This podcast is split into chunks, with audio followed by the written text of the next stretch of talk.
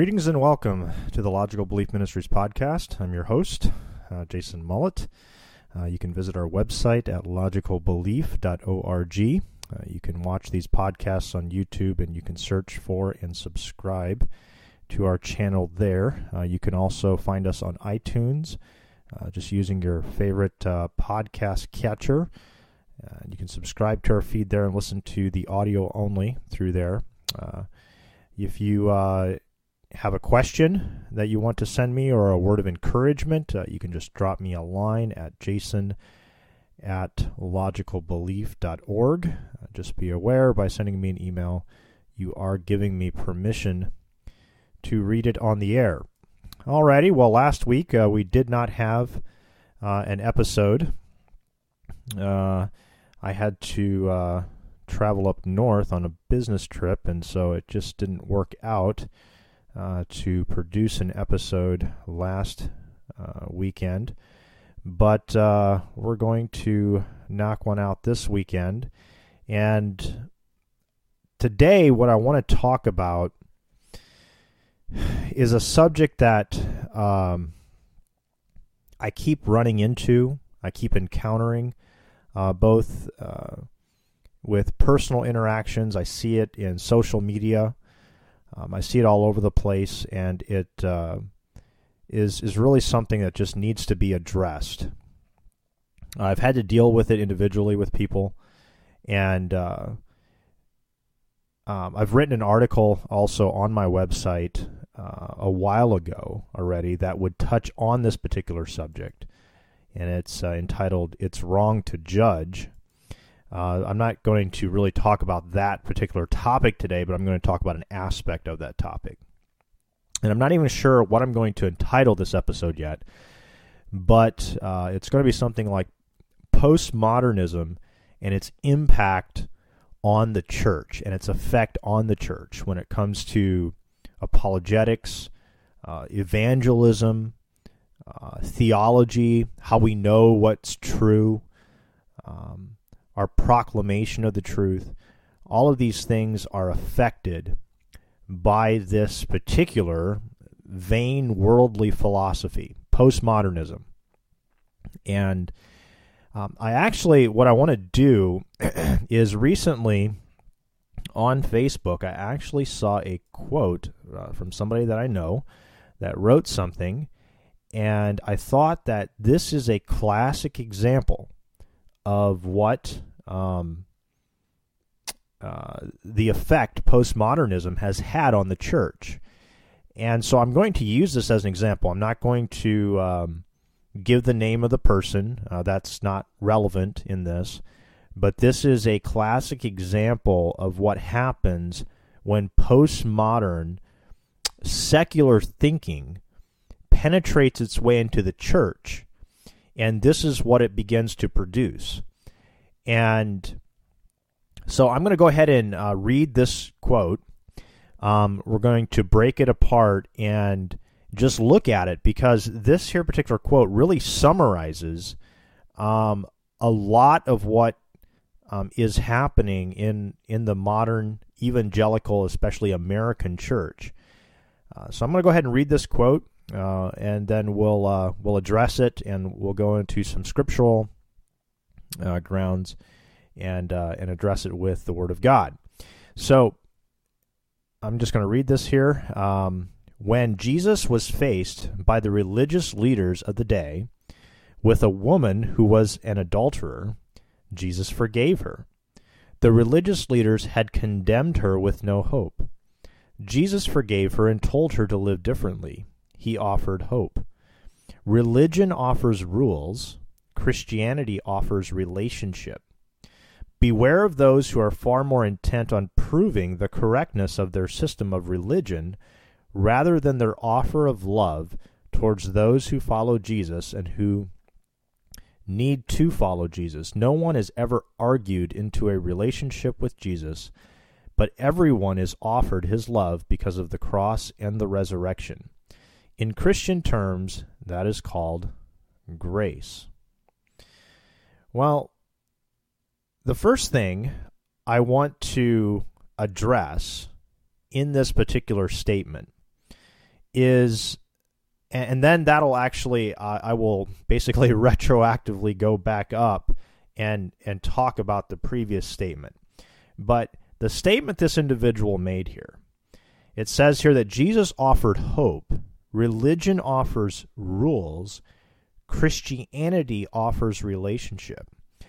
I really want to address this particular statement. This is something that is is is really becoming a very common uh, statement made by uh, evangelical Christians today, and that is the statement that Christianity is not a religion; it's a relationship. Uh, in fact, there was a video put out a while ago by an individual named um, Jefferson Bethke, I think is how you pronounce his last name. He put out a video that just went viral.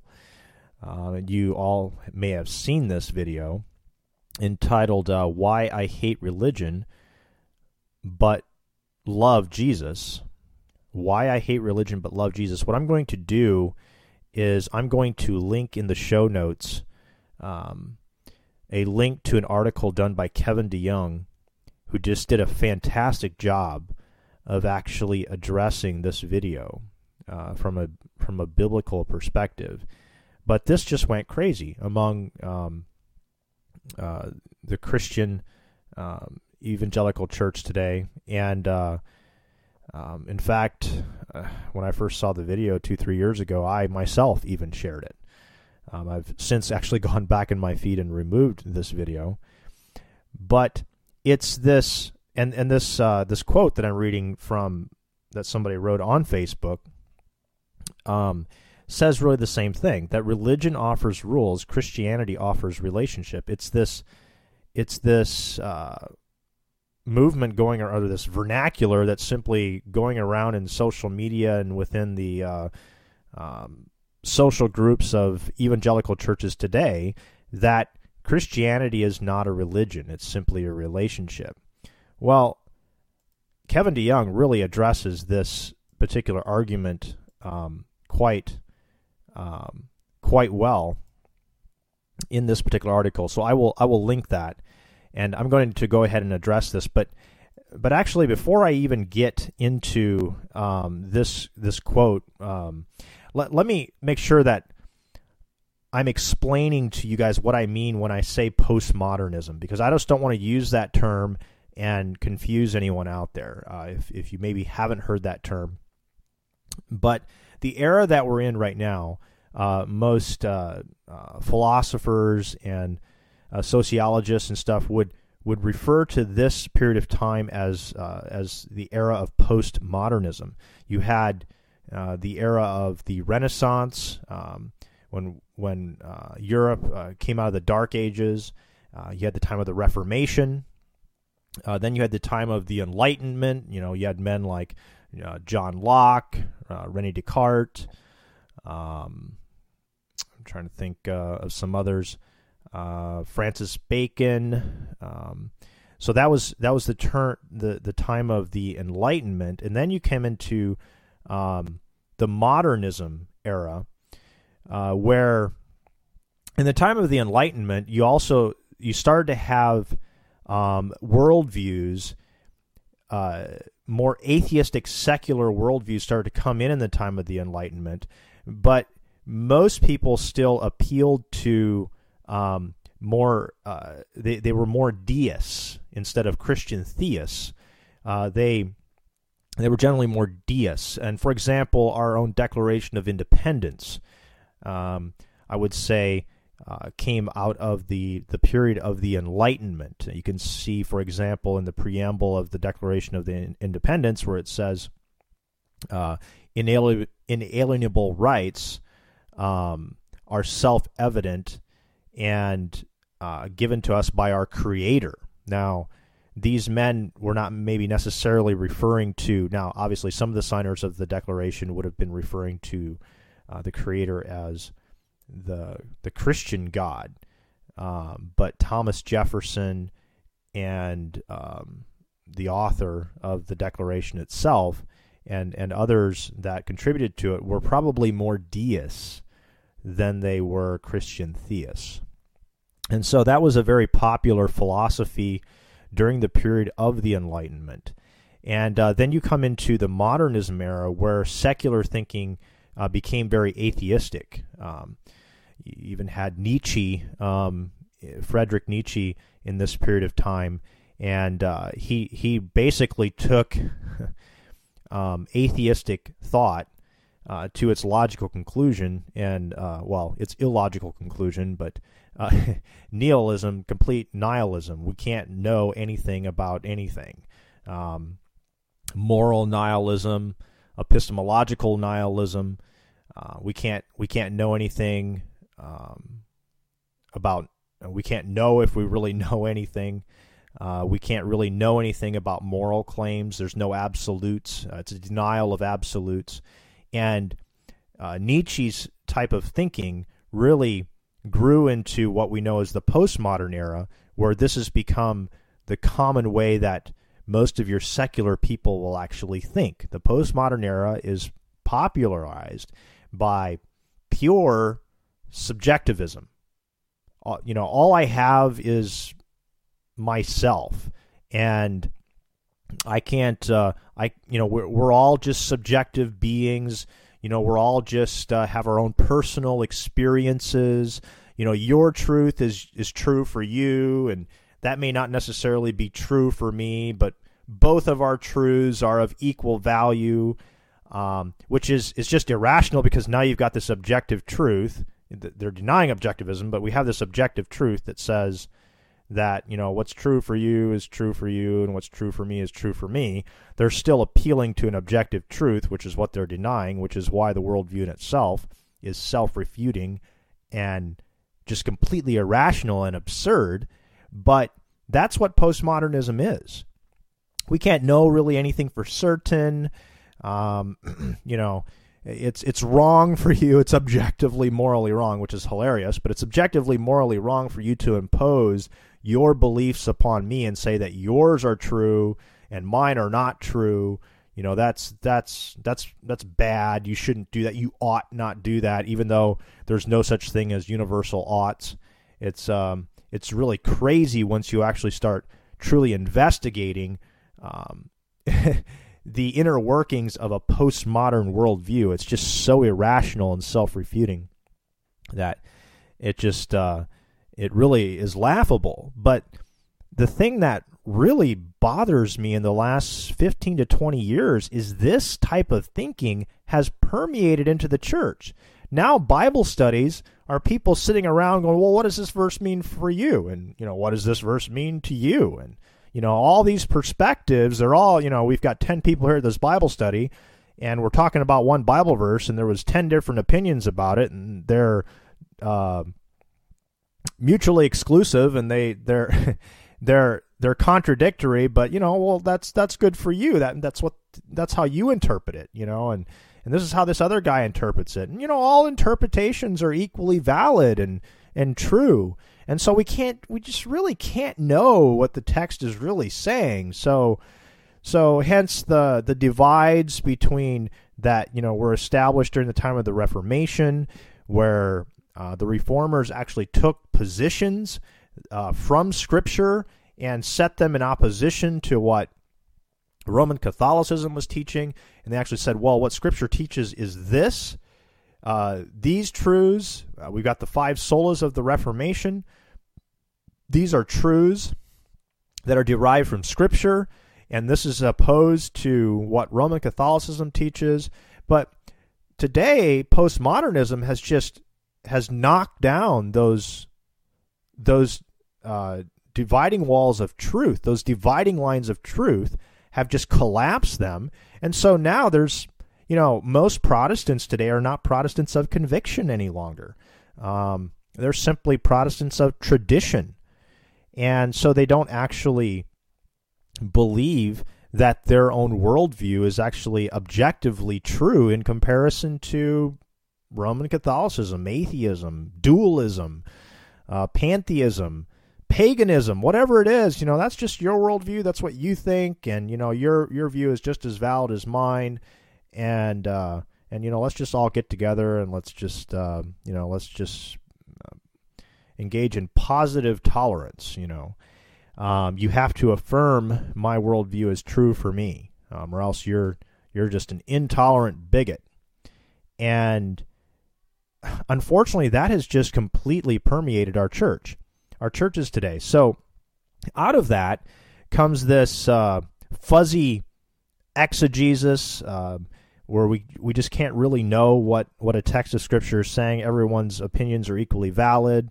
Um, we all you know have just things we assume to be true, and uh, you know we can't really have a solid uh, understanding of what scripture is really saying. So when I say postmodernism, that's what I'm talking about. So that view has come into the church.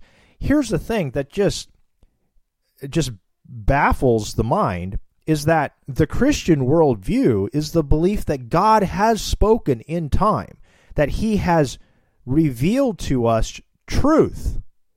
I mean, Jesus himself said in John 14, 6, I am the way, the truth, and the life.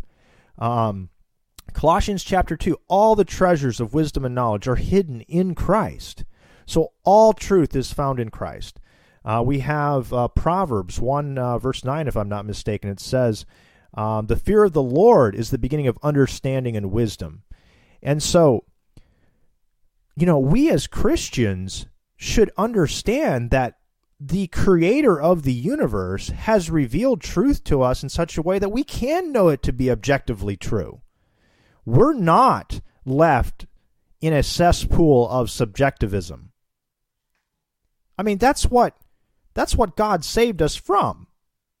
He saved us from this this uh, lostness, this this position of where we didn't know what was true.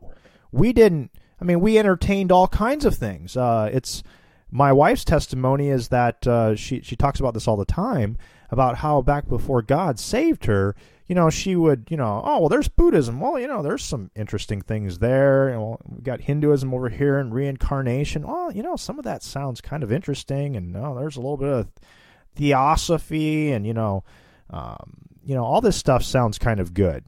And there was no, just no foundation of truth whatsoever. But that's what we as Christians proclaim that God has spoken in time he has revealed himself in his Son. He has um, he has revealed to us uh, the way that we are made right with him. Uh, and these are all objective truths. Um, but this this uh, philosophy of pure subjectivism has has just come into the church, and which is completely antithetical to the Christian worldview. They just they can't they don't mix. It's like oil and water they they do not mix with each other. And so out of this pops all these different platitudes now like like uh, Christianity just offers a relationship. It's not a religion. Well, let's address that biblically. Because Jesus was a religious person. In fact, it tells us in Galatians, I believe, chapter 2 that he was made under the law, the the law given by God at Mount Sinai for the religious practices that God had instituted for the Jewish people to follow. It was a religion. And Jesus was made under the law and he followed and he perfectly obeyed that law. In fact, in Matthew 5 17, um, Jesus uh, tells us that he didn't come to abolish the law and the prophets. Um, do not think that I came to abolish the law and the prophets. I have not come to abolish them, but to fulfill them.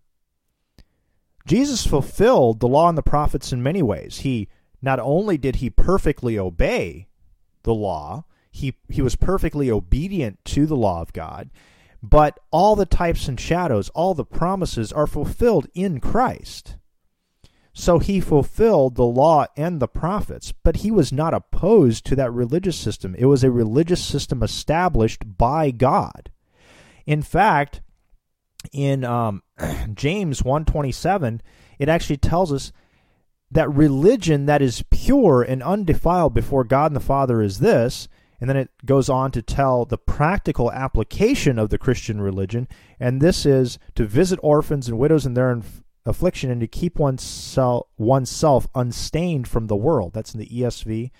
I'll read it in the King James here. It says, Pure religion and undefiled before God and the Father is this. So, the Bible teaches us that there are many religious systems out there, but there's only one pure and true and undefiled religious system. And that is the one as revealed to us in Jesus Christ. Um, Jesus himself um, founded the church. The church is a religious organization. In Matthew 16, 18, he, uh, in speaking to Peter, he tells, And I tell you, you are Peter, and on this rock I will build my church, and the gates of hell shall not prevail against it. Matthew 16, 18. He also established church discipline in Matthew 18. Um, he goes through Matthew 18 through um, through 20. Uh, Jesus established how we should engage in church discipline, how we should take uh, first go speak to our brother personally, then take along two or three witnesses, and if he still refuses to listen, to take it to the church, um, and then if he still refuses to listen, to uh, to treat him as a publican or a sinner.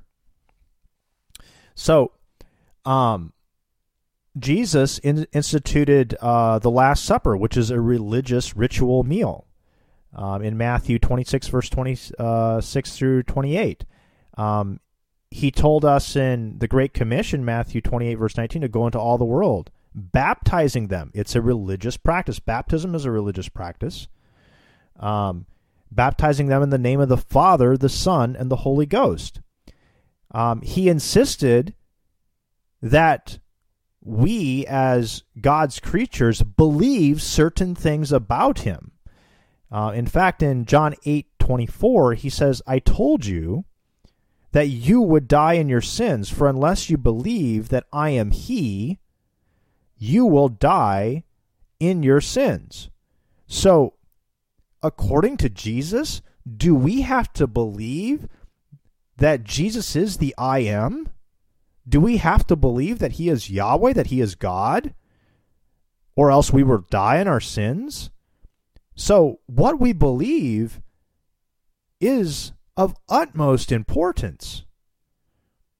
I mean, this verse is not up to subjective interpretation. I mean, it says here that we will die in our sins unless we believe that Jesus is the I am. Unless you believe that I am He. The uh, the term religion even um, is even included in the Bible, and in some cases it's used uh, in reference to Judaism, for example, in Acts twenty six five. And uh, by the way, some of these references uh, are linked in this article by Kevin DeYoung. So I'm going to link this um, article, uh, as I mentioned before, in the show notes. So you can look some of this up. Uh, it refers to the Jewish and Christian faith in Acts twenty five nineteen. Um, uh, it tells us that religion is is bad when it's self-made in Colossians 2:23. It talks about pure religion in James 1:27 and I already read that verse. Um, so the Bible is very clear that Christianity is a religion. Um, a religion is a system of thought and a belief system that has has beliefs about the past, about beginnings. It has it has beliefs about God, His nature, and who He is. It has beliefs about um, uh, what happens after we die. Um, and so that that is what a religion is. And so Christianity fits that classification. In fact, my contention would be is that atheists or atheism is also a religion. Um, atheism has beliefs about the past. Um, it has beliefs about God. They believe or say they believe that he does not exist. It's a belief about God. Uh, they have beliefs about what happens when we die. And their belief system also has moral implications.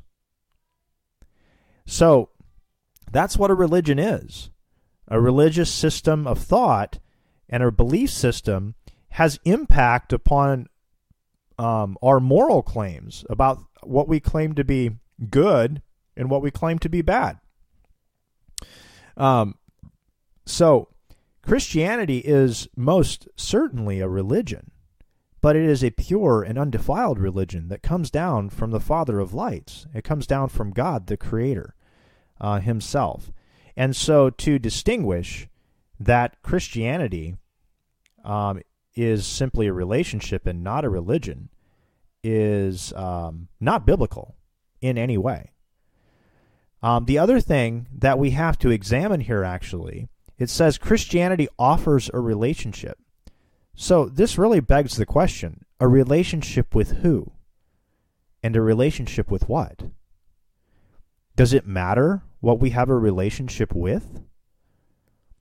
Could I have a relationship with the uh, Mormon Jesus? Would that save me? Doesn't that violate what I just read in John 8:24 where Jesus said, "Unless you believe that I am he, you will die in your sins?" What about the Jehovah's Witness Jesus, who's Michael the archangel, the recreated Michael the archangel? Is um is that the relationship that we need to have? Do we need to have a relationship with that Jesus?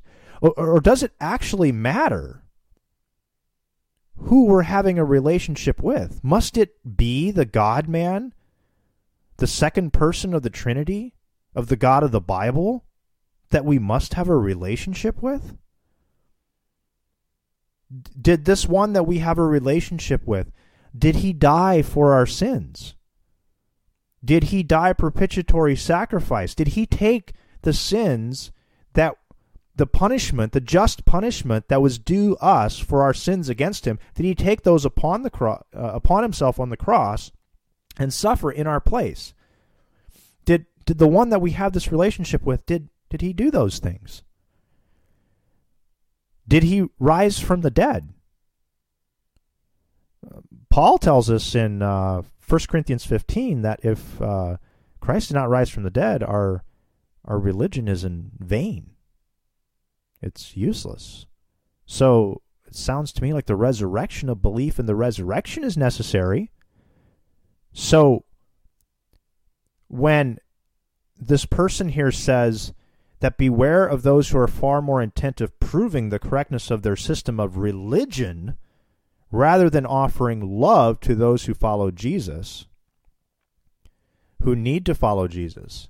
Well, does this religion that we're trying to prove the correctness of does it involve all these truths? Are these necessary truths to believe in order to be saved? I mean that's the question here. Are these things no longer necessary? Are they just now irrelevant because you know it's just up to subjective interpretation? You know who knows? Who knows? Who knows what is true anymore? So therefore, you know, if if Jesus to you is a totem pole in your backyard, but you call it Jesus and you say you have a relationship with it, I I mean, does that does that make it good? Or or or do the fundamental truths of the religious system called Christianity are there orthodox beliefs that are required in order to be a Christian? Is that even something that um, that we should even contend for anymore? Earnestly contend for, in fact, which is what Jude chapter three, uh, verse three says. Beloved, although I was very eager to write to you about our common salvation, I found it necessary to write appealing to you to contend for the faith that was once for all delivered to the saints.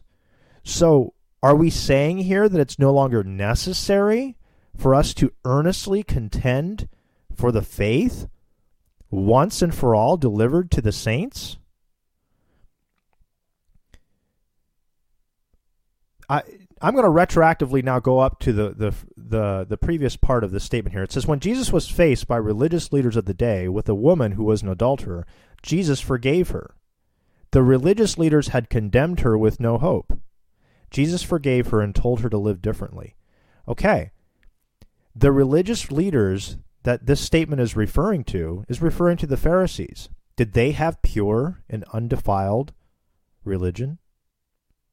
No, they didn't. Because true religion is that which offers to a person who is a sinner and says that if you put your faith and trust in Christ, you will find him to be a perfect Savior. He will actually save you from your sins and give you eternal life. He will actually do that.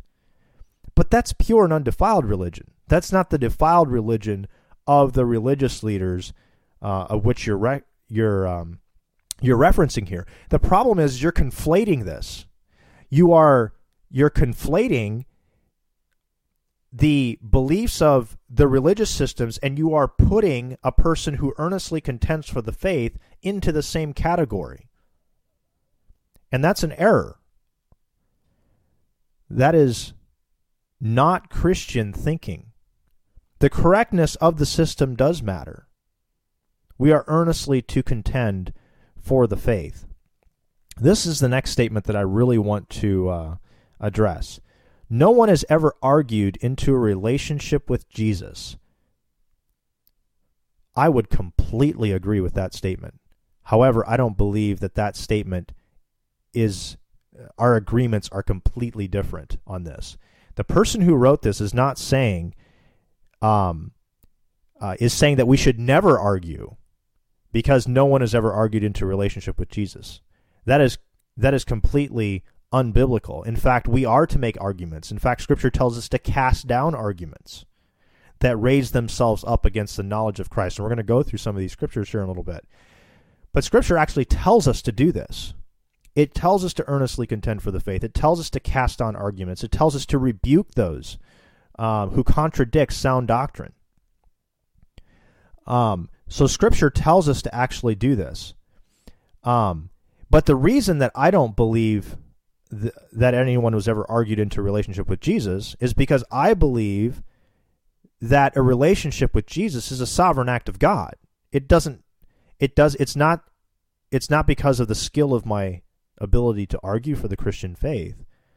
I can give an unregenerate, stony heart the best argument for the Christian faith but if God doesn't remove his heart of stone and give him a heart of flesh, he's not going to believe. The regeneration is the work of the Holy Spirit. It's not the result of my skill and my eloquence in giving arguments. The reason that I stand for the truth of the Word of God and I earnestly contend for the faith is not to argue people into the kingdom of God. The reason for it is to glorify God because God is glorified when his truth is proclaimed. See, the gospel, my friends, the gospel's ultimate goal is not to save people from that big mean God that's going to put them into hell. The gospel's purpose is to glorify God. And my question for you is is that your primary goal? Is it your primary goal in your evangelism and your proclamation of the gospel? Is it that God is glorified? Or is the goal instead we elevate people above God and we have to save these people from this big mean God who's going to judge them in hell? We've got this completely flipped around if that is if that is what we're believing. No one was ever argued into a relationship with Jesus, absolutely. But it's because it's the Spirit of God who calls people to repentance and faith and changes the heart, takes out the heart of stone, as it did with Lydia um, in Acts uh, 16. Everyone is offered um, his love because of the cross and the resurrection. Absolutely. The offer of salvation is a genuine offer to all all are offered this. In fact, men everywhere are commanded to repent. Acts 17.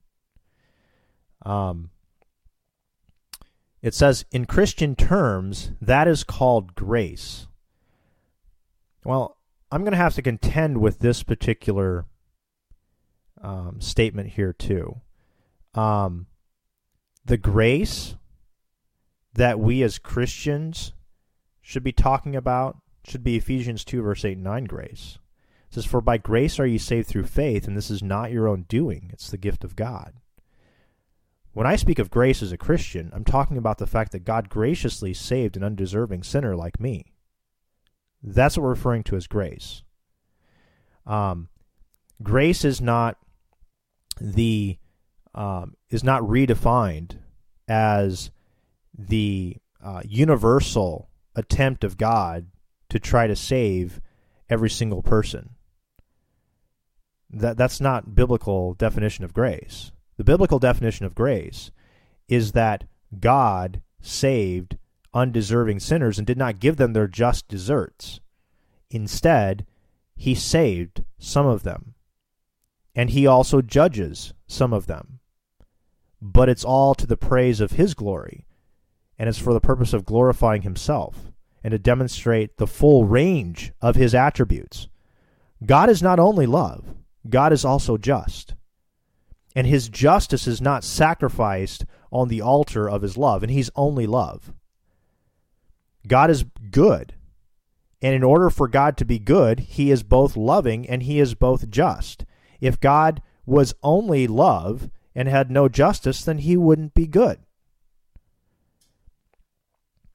So God is both just and loving and merciful because he is good. So, as a Christian, when I refer to grace, is I believe that it's not um, grace doesn't mean that God overlooks um, all the bad theologies that every single human being has. In fact, I would argue that every single human being is a theologian. It just matters.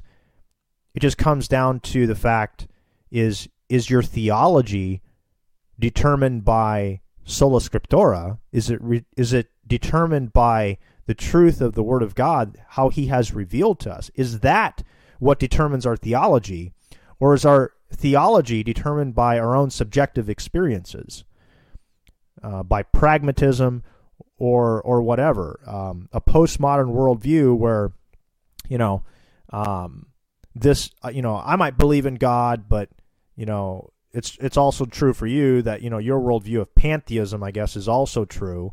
So the, my contention would be as the Christian who actually says that does not actually believe in the God of the Bible, because the God of the Bible created all things, including the man standing there that's saying he's a pantheist. So the truth of the Christian God applies to that man just as well as it does me. And so subjective postmodernism does not fit in a Christian worldview, no matter how how hard you try to squeeze it into it. So what we believe about God is important because Scripture tells us it's important. Um, grace is not that um, God overlooks and we shouldn't have a correct theology about God. That's not what grace is. Grace is the act of God by which He saves undeserving sinners. That is the biblical definition of grace unmerited favor by God, nothing the person has done. Uh, don't redefine grace.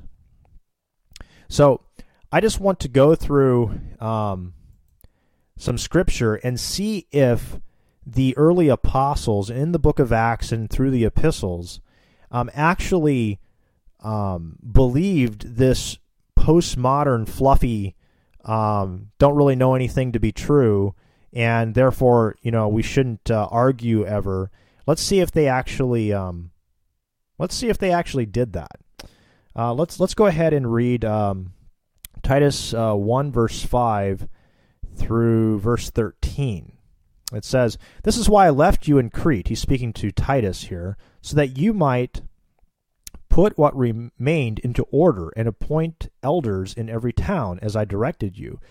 If anyone is above reproach, the husband of one wife, and his children are believers and not open to a charge of debauchery or insubordination, for an overseer, as God's steward, must be above reproach. He must not be arrogant or quick tempered, or a drunkard, or violent, or greedy for gain, but hospitable, a lover of good, self controlled, upright, holy, and disciplined. He must hold firm to the trustworthy word as taught, so that he may be able to give instruction in sound doctrine, and also to rebuke those who contradict it. So, in looking here at Paul's instruction to Titus, does it sound like sound doctrine is important? In fact, we're to rebuke those who contradict sound doctrine. So, does doctrine and theology matter? Of course it does. It's very clear in Scripture. Let's go on. For there are many who are insubordinate, empty talkers, deceivers, especially those of the circumcision party. They were having to deal a lot with the Judaizers uh, back in this time. They must be silenced.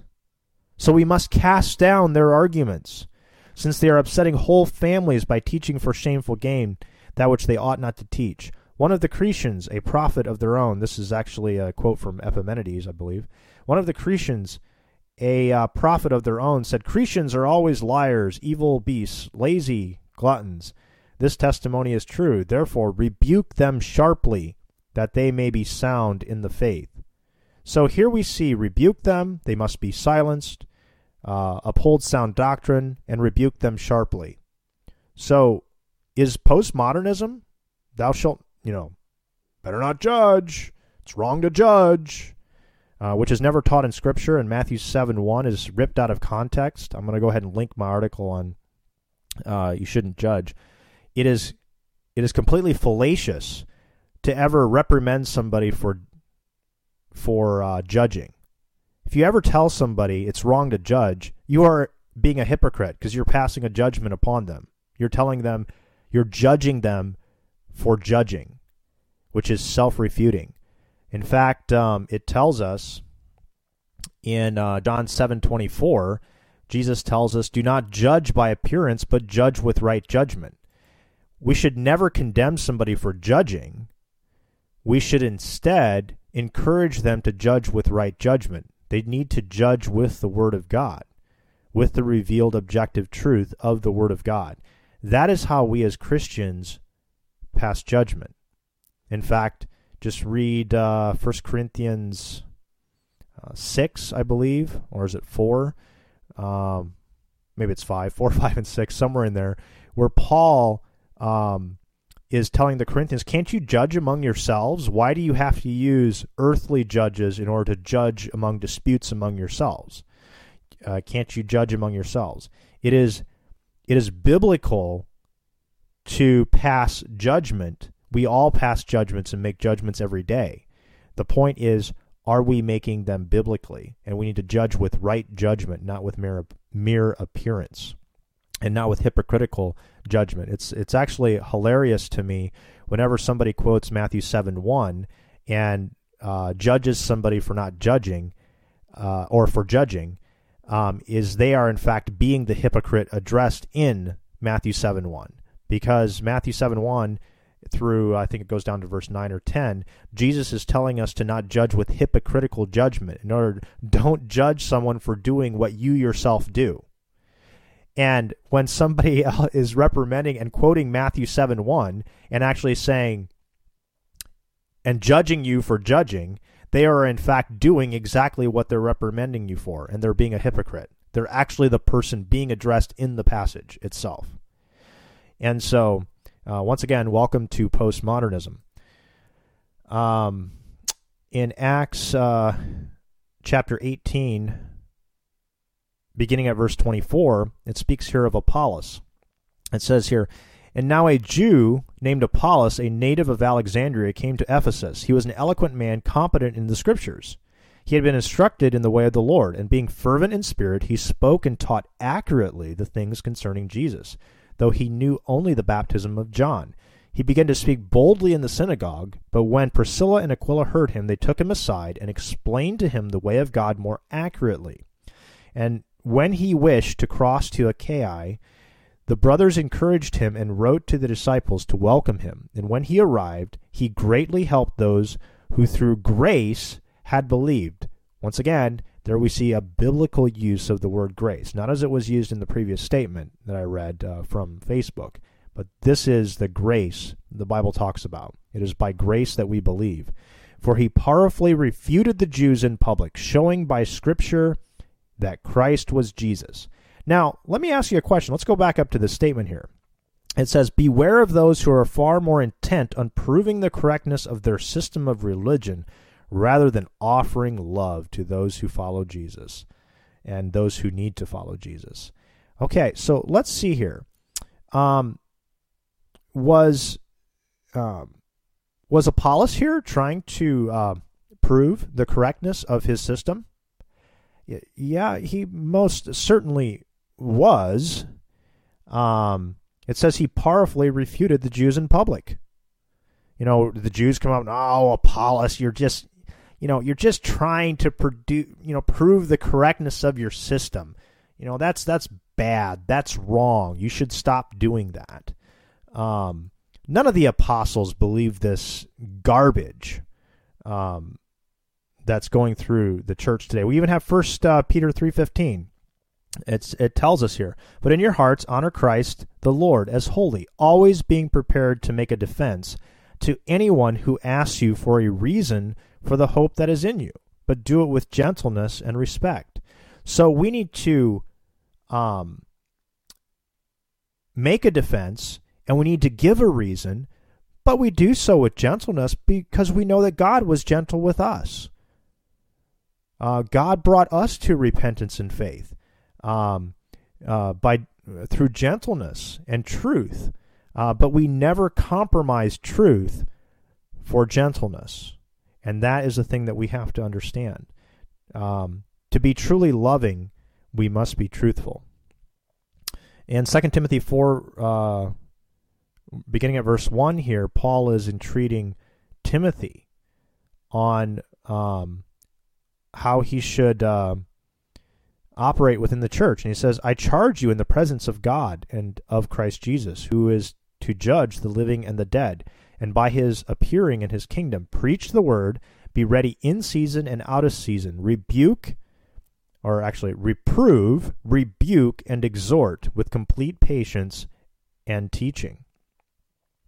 For there is a time coming when people will not endure sound doctrine, but having itching ears, they will accumulate for themselves teachers to suit their own passions, and will turn away from listening to the truth and wander off into myths.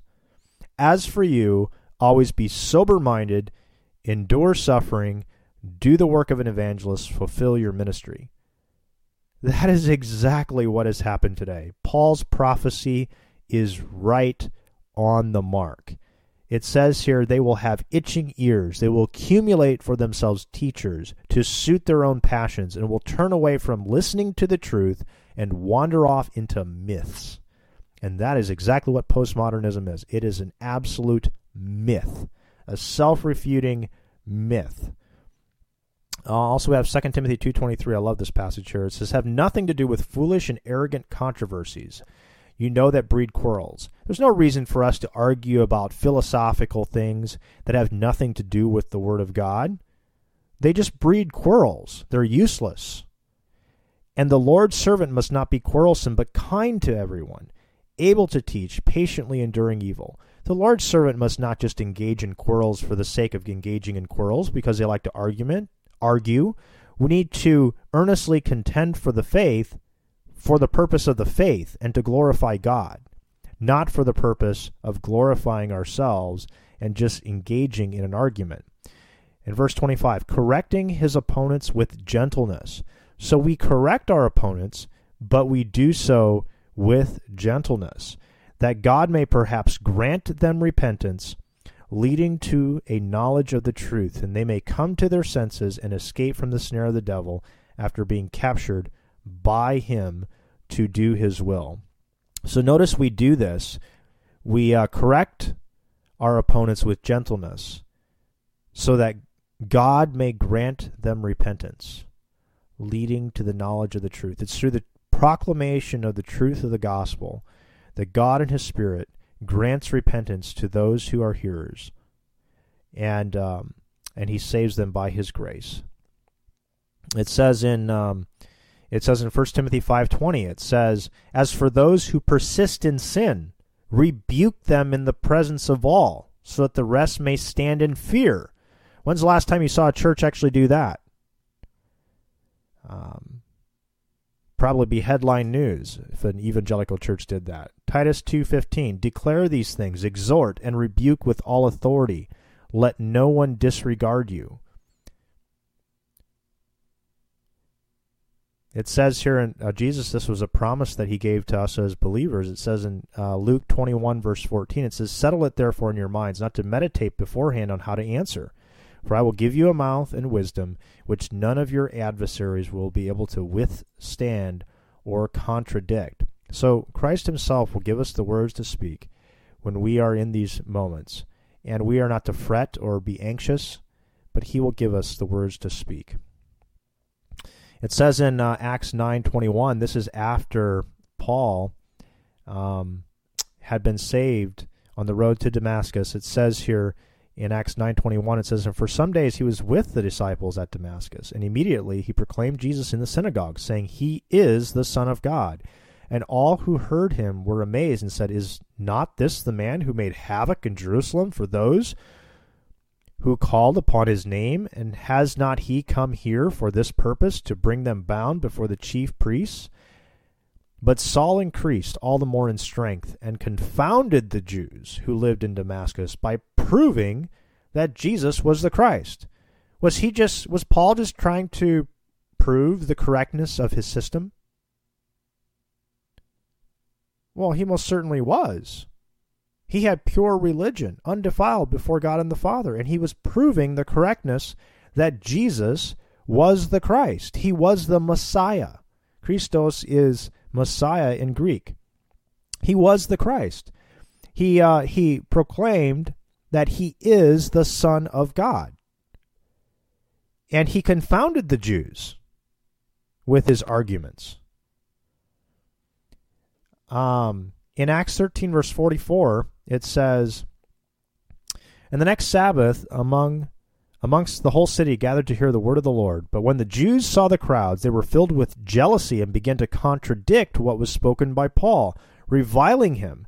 And Paul and Barnabas spoke out boldly, saying, It was necessary that the word of God be spoken first to you, since you trust, thrust it aside and judge yourselves unworthy of eternal life. Behold, we are turning to the Gentiles, for so the Lord has commanded us, saying, um, notice that um, Paul didn't have any sort of issue with rebuking these Jews publicly and saying that what they were teaching and what they were saying was false and it was wrong. He didn't have a postmodern worldview. It says here, And I have made you a light for the Gentiles, that you may bring salvation to the ends of the earth. And when the Gentiles heard this, they began rejoicing and glorifying the word of the Lord. And as many as were appointed to eternal life believed. Once again, here we see the gracious sovereign act of God in salvation, that those who were appointed by God to eternal life were the ones who believed.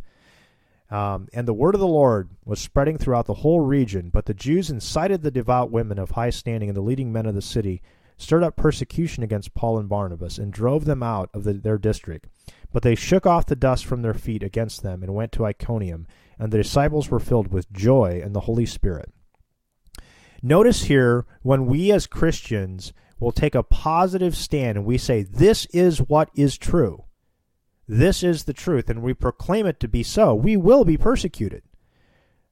But that shouldn't hold us back. I don't know if, if a lot of people's fear today in evangelical churches, they just, you know, don't want people to call them names and and uh, and get on their case, you know, persecute them, you know, if that's even can be classified as persecution.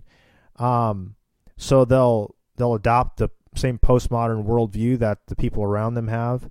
Uh, so as you know, well, you know, I, I believe in Christianity, but that's just true for me. You know, that, that's not that's not true for for you.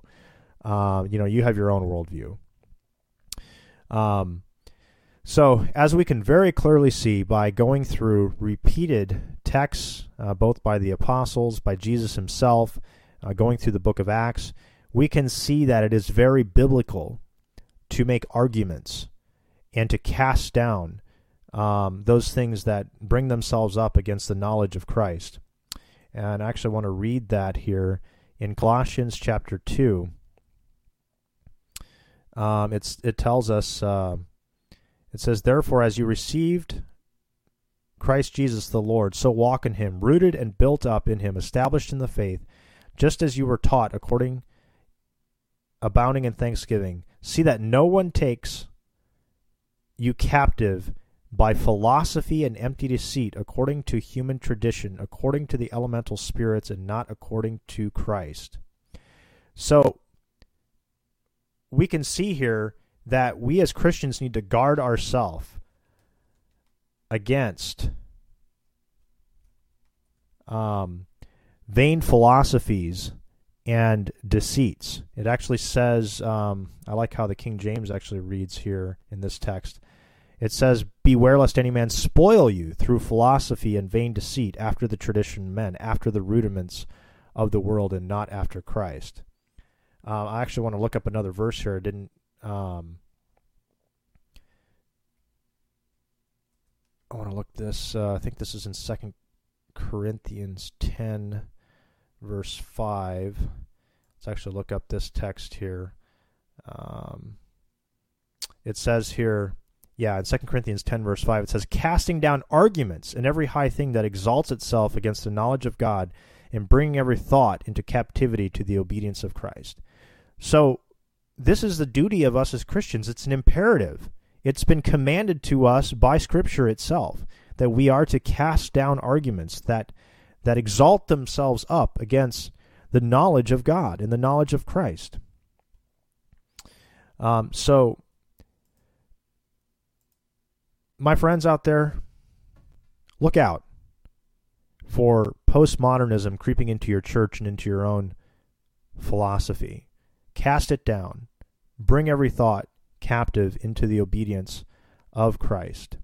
I um I just I hope that this uh, was helpful to you, and I hope you are encouraged. And if uh, you were entertaining some of these um, these philosophies and thinking, um, bring it into captivity um, uh, with Christ and uh, repent of it and turn back from it. Um, hopefully, um, this uh, was helpful to you. Thanks for joining us today. I hope uh, um, things think uh, we just pray that that uh, this was a benefit to you. God willing, we'll be back with you next week. Have a great day. Will not inherit God's kingdom, and through Adam's offense, condemnation came to man, and so.